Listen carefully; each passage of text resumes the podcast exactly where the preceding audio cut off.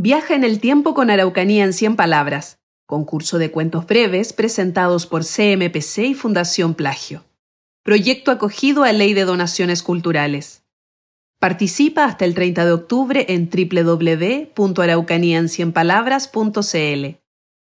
Parlamento de Quilín. Abuelo, ¿me prestas cargador? Me quedé sin batería. Ahí está doblado al lado del refrigerador. Abuelo, se cortó la luz. Ay, tiene que haber caído un árbol en los cables del camino. A ver, voy a prender la radio para ver qué pasó. Pero abuelo, si no hay luz, ¿cómo vas a escuchar la radio? Seré eso. ¿Juguemos al que sabe sabe? ¿Ya? A ver, lugares, pueblos, ríos o lagos de la región de la Araucanía. Juego también. Ya, dime cuándo. Ahora, Q. No, qué difícil. Hay que hacer todas las letras. Ya. alto. Killing. Ah, sale. ¿Eh? ¿Por qué te ríes? Eso no existe. ¿Cómo que no? Échale un palito al leña al fuego mejor. En el año 1641, en Quilín, es un momento importante para la historia del pueblo mapuche, ya que se demuestra de que se puede dialogar. ¿Cómo es eso? Ahí se firmó un tratado, el primer tratado de paz acordado entre mapuche y españoles, después de casi un siglo de lucha en la guerra de Arauco. Si miran atentamente el fuego, podrán viajar a ese momento. Si miramos el fuego.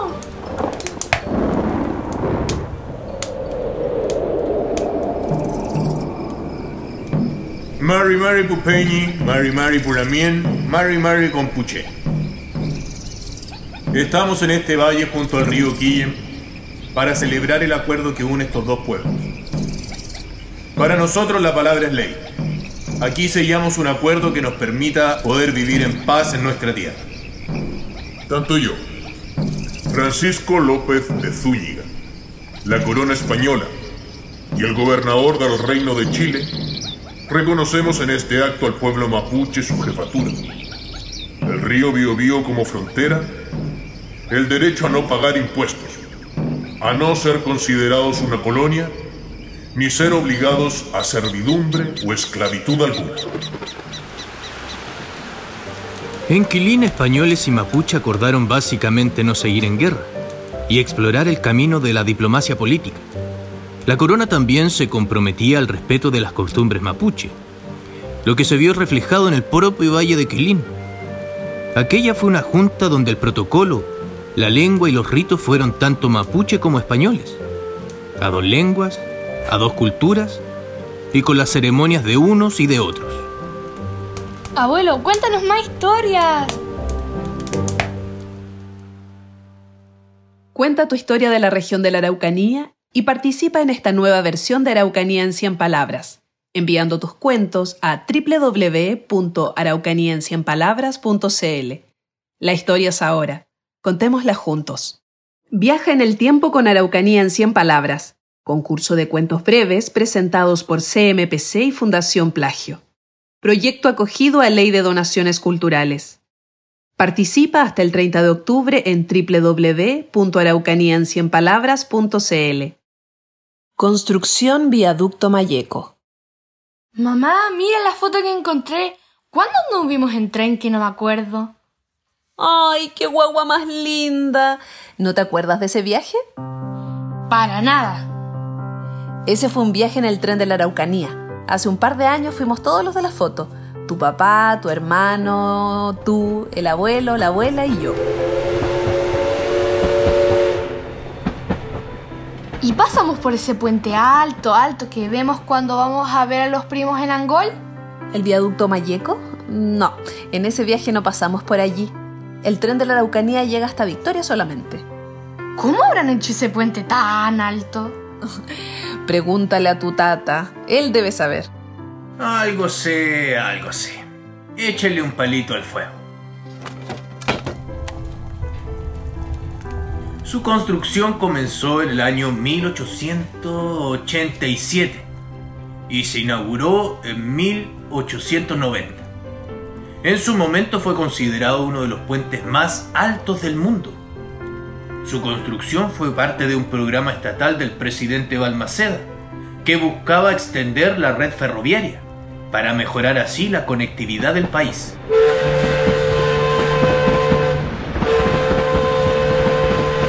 Este grandioso monumento marcará a las generaciones venideras la época en que los chilenos sacudieron su tradicional timidez y apatía y emprendieron la obra de un nuevo y sólido engrandecimiento. Presidente José Manuel Balmaceda. Pero el paso del valle del río Mayeco no se las hizo fácil. Los ingenieros no sabían si rodear o hacer frente a estos 110 metros que los separaban de las planicies. Y le hicieron frente. Comenzaron su construcción en la angostura del Coyipulli. Fue una obra de ingeniería maestra. En Europa se construyó el armazón de acero que llegó a su destino en la Araucanía, luego de viajar en barco y en tren. Esta mega construcción tenía incrédula a mucha gente del lugar. No les daba seguridad. Las malas lenguas decían. Vecina, vecina, ¿sabe lo que escuché en la botica? Dicen que cada vez que pasa el tren por ese puente nuevo, cae una lluvia de pernos y remache. Es muy peligroso, vecina. ¿Y eso es verdad? Y quién sabe. Lo que es cierto es que con el correr de los años ha tenido mantenciones que permiten que aún sea un viaducto seguro. Tan importante es que fue declarado monumento nacional. Con unas amigas intentamos cruzarlo a pie una vez y no logramos avanzar ni dos pasos. Su altura es tan impresionante que te paraliza. De solo pensarlo me mareo. Mamá, eso es muy peligroso. Te voy a acusar con el tata. Oye, soy tu madre. No, no me hagas eso, no. Cuenta tu historia de la región de la Araucanía y participa en esta nueva versión de Araucanía en 100 palabras, enviando tus cuentos a www.araucaniaencienpalabras.cl. La historia es ahora. Contémosla juntos. Viaja en el tiempo con Araucanía en 100 palabras. Concurso de cuentos breves presentados por CMPC y Fundación Plagio. Proyecto acogido a Ley de Donaciones Culturales. Participa hasta el 30 de octubre en www.araucaniaencienpalabras.cl. Masacre de Ranquil. Araucanía, Gualmapu 1934. Lamien, nuestros hombres salieron a defendernos. Nosotras aquí vamos a resistir, porque la Mapu es nuestra madre y la vamos a proteger.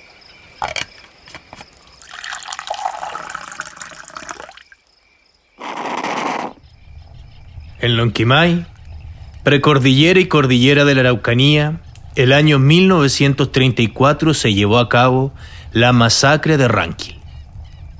Ese año floreció la quila, yo creo, porque pasaron demasiadas cosas juntas.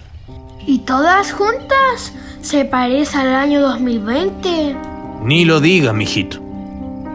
Ese año se vivió el invierno más crudo en décadas. Conflictos de intereses generaron que 64 familias fueran desalojadas de sus terrenos y enviadas a lo que ellas mismas denominaron el matadero, porque era un lugar tremendamente hostil. Así estaban destinados a sufrir de hambre y frío. Se sumó además el descontento de los obreros que trabajaban en la construcción del túnel Las Raíces y en los lavaderos de oro de la zona. En junio, campesinos, mapuche y obreros, cansados de la injusticia, deciden demostrar su descontento y generar una avanzada que a su paso va dejando muerte y va sumando más adeptos a la lucha.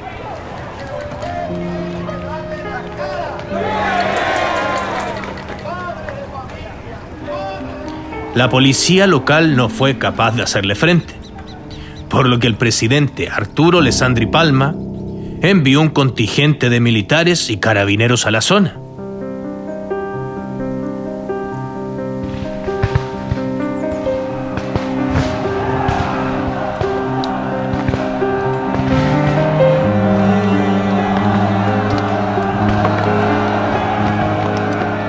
Solo de esa sangrienta forma se puso fin a las revueltas.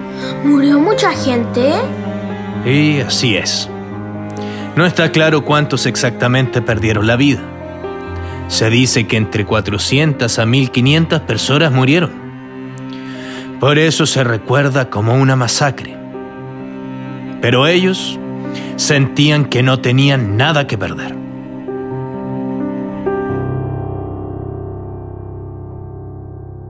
Cuenta tu historia de la región de la Araucanía y participa en esta nueva versión de Araucanía en 100 palabras, enviando tus cuentos a www.araucaniaencienpalabras.cl. La historia es ahora. Contémosla juntos. Viaja en el tiempo con Araucanía en 100 palabras. Concurso de cuentos breves presentados por CMPC y Fundación Plagio. Proyecto acogido a Ley de Donaciones Culturales. Participa hasta el 30 de octubre en www.araucaniaencienpalabras.cl. Inmigrantes italianos y Fundación de Capitán Pastene. Región de la Araucanía. Walmapu 2020. Mamita linda, ¿qué vamos a almorzar hoy? Ah, la pasta de la nonna. ¿Tallarines? ¡Sí! Me encantan los tallarines. Podría comer todos los días y no me aburriría. Te voy a sorprender con esta receta. La pasta de la nona no es cualquier plato de tallarines. Es una receta inspirada en un restaurante de Capitán Pastene. ¿Has estado en Italia? No, pero aquí en la Araucanía dicen está la pequeña Italia. ¿Y cómo es eso? Échale un palito al fuego, hija, por favor. A ver, el año 1904 llegaron algunos de los primeros colonos italianos a la Araucanía. Navegaron alrededor de 32 días hasta llegar al país. Aquí, el gobierno de Chile les ofrece terrenos y en la comuna de Lumaco fundan Capitán Pastene. ¿Y esos terrenos no eran de nadie, abuelo? Eh, lamentablemente sí. Habían sido de los mapuches que habitaban el Walmapu. Ah, no entiendo nada. No es fácil de entender la historia de esta región. Lo cierto es que allí, en Capitán Pastene, se hace comida muy rica. De hecho, uno de los productos más destacados de su gastronomía tiene mucho de mezcla de ambas culturas, el prochuto. Esta es una pierna de cerdo que pasa por varios procesos hasta quedar mm, muy sabrosa. E- Este producto es único, ya que las condiciones climáticas, el merquén mapuche y los saberes culinarios de los italianos la hacen muy especial en Capitán Pastene. Mmm, qué hambre. Sí, en unas bodegas cuelgan estas piernas de cerdo, una tras otra colgadas en los techos, donde ojalá le llegue el viento del mar que generará una especie de hongo que la sella. ¡Guácala! Papá, ¿te acuerdas del cine que visitamos allí? Ese sí que era un lugar mágico. Pero claro, es uno de los cines más antiguos de Sudamérica, que aún está en funcionamiento. El Cinema Pastene. Tiene más de 100 años ya.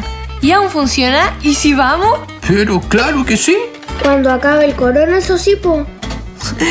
Está servido a sentarse. A ver qué tal.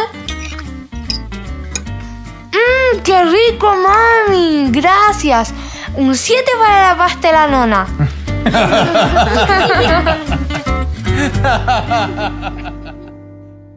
Cuenta tu historia de la región de la Araucanía y participa en esta nueva versión de Araucanía en 100 palabras, enviando tus cuentos a www.araucaniaencienpalabras.cl. La historia es ahora. Contémosla juntos. Viaja en el tiempo con Araucanía en 100 palabras. Concurso de cuentos breves presentados por CMPC y Fundación Plagio. Proyecto acogido a Ley de Donaciones Culturales. Participa hasta el 30 de octubre en www.araucaniaencienpalabras.cl. Naufragio del vapor Cautín. Región de la Araucanía. Gualmapu 2020. Oye, Tata, ¿los barcos solo andan en el mar o en los ríos también? Eh, Por lo general en el mar. Aquí los ríos de la Araucanía se usan las balsas para cruzar el río de un lado a otro. Allí pueden cruzar los autos y las personas de a pie. Ah. Échale un palito al fuego. Antiguamente por el río Imperial, que desemboca en la costa de Puerto Saavedra, navegaba el vapor Cautín. un barco con capacidad para unos 200 pasajeros, y apretados cabían 300 y más.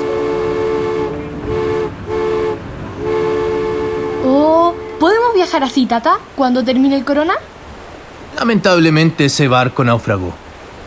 El día 19 de enero del año 1948, cuando el vapor se dirigía a Puerto Saavedra, con más de un centenar de pasajeros que viajaban a celebrar a San Sebastián, el vapor se hunde por sobrecarga de pasajeros. Oh, qué pena. ¿Y murió gente? Mucha. Unas 300 personas. Era de noche lo que hizo más difícil el rescate. Este que se hace llamar capitán parece chofer de micro de campo. Para en cada muelle improvisado. Oiga, ya no cae ni una aguja en este vapor.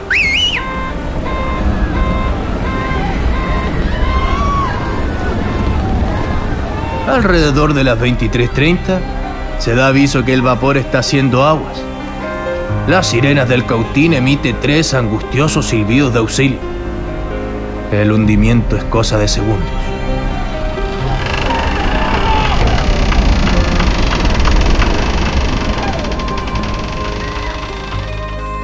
Amor, no vas a creer lo que escuché en la panadería. ¿Qué pasó? ¿Estás pálida? El vapor cautín naufragó anoche. Se dice que por exceso de carga. Dios mío. Tenías razón, mujer. Tomamos la mejor decisión de no subir. San Sebastián nos protegió. Oremos por esas almas.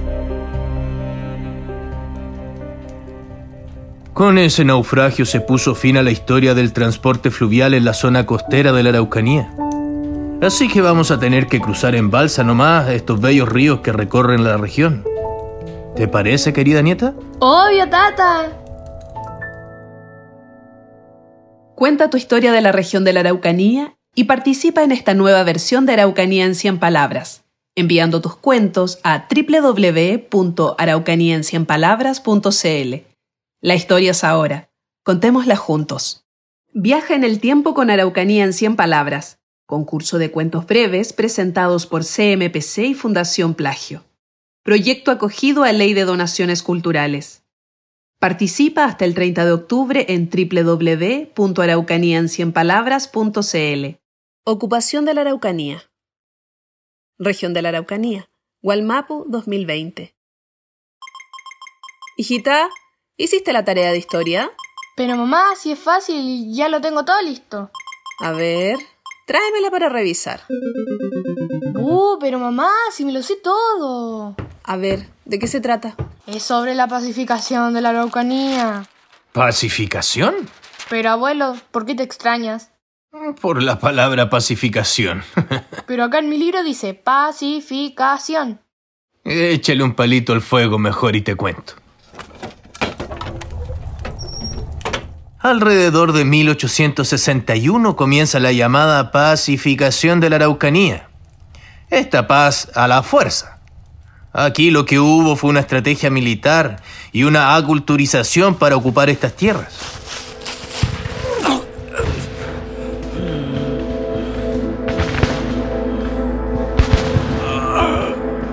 Todo lo que ves acá antes era campo abierto.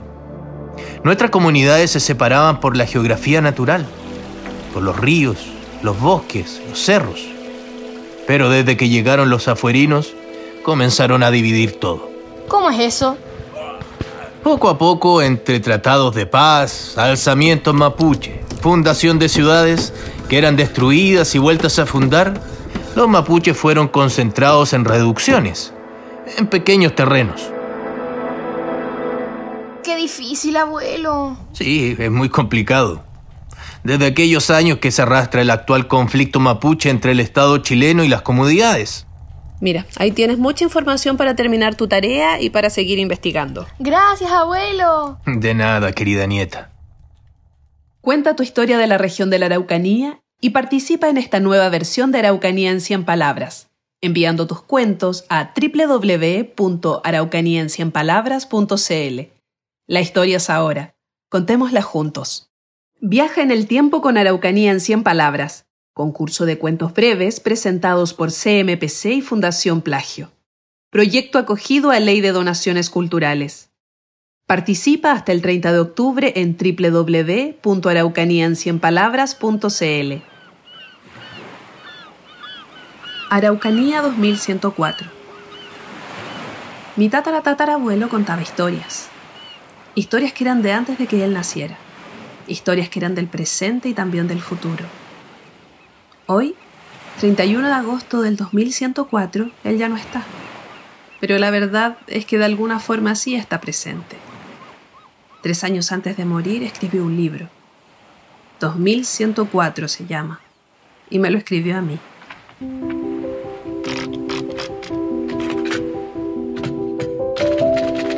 ...2104... Dedicado a mi soñada tátara tátara nieta. Este escrito es para ti. Deseo de todo corazón que estas letras se hagan realidad. Capítulo 1. El fuego. Desde tiempos inmemoriales el fuego nos acompaña, nos alimenta, nos cobija y junto a él nacen las mejores historias. Este elemento no se modifica con el paso del tiempo. El que me acompaña al nacer es el mismo que hoy les acompaña a ustedes. 2104, capítulo 2. Para ir al colegio se usa el monopatín volador, que funciona con luz solar. En mi casa y en la casa de todos los que conozco no generamos ni un gramo de basura desde el año 2100. Todo es reutilizable. Los envases de leche, los recipientes para el arroz, incluso el de las pastas de dientes. Hoy hay mucho más conciencia en la ciudadanía que en los tiempos que vivió mi tatara tatarabuelo. Hoy hemos reducido en un 100% el consumo de plástico. Los océanos igual siguen en proceso de limpieza y de descontaminación. Gracias a lo que el tátara tatarabuelo narró y escribió, todos mis antepasados lograron conservar nuestra conexión con el fuego. En la ciudad, hoy no se utiliza el fuego como fuente de calor. Nuestros hogares se calefaccionan con luz del sol. La necesidad de limpiar el aire nos hizo conocer el poder de esta energía. Solo cuando venimos aquí al mar que tanto te gustaba, podemos encenderlo. Y es mágico. Puerto Saavedra. Postdata. Espero que ustedes y los que vengan después de ustedes sigan contando historias, sigan escribiendo, para mantener viva nuestra memoria. Peucayán. Cuenta tu historia de la región de la Araucanía y participa en esta nueva versión de Araucanía en 100 palabras, enviando tus cuentos a www.araucaniencienpalabras.cl. La historia es ahora. Contémosla juntos.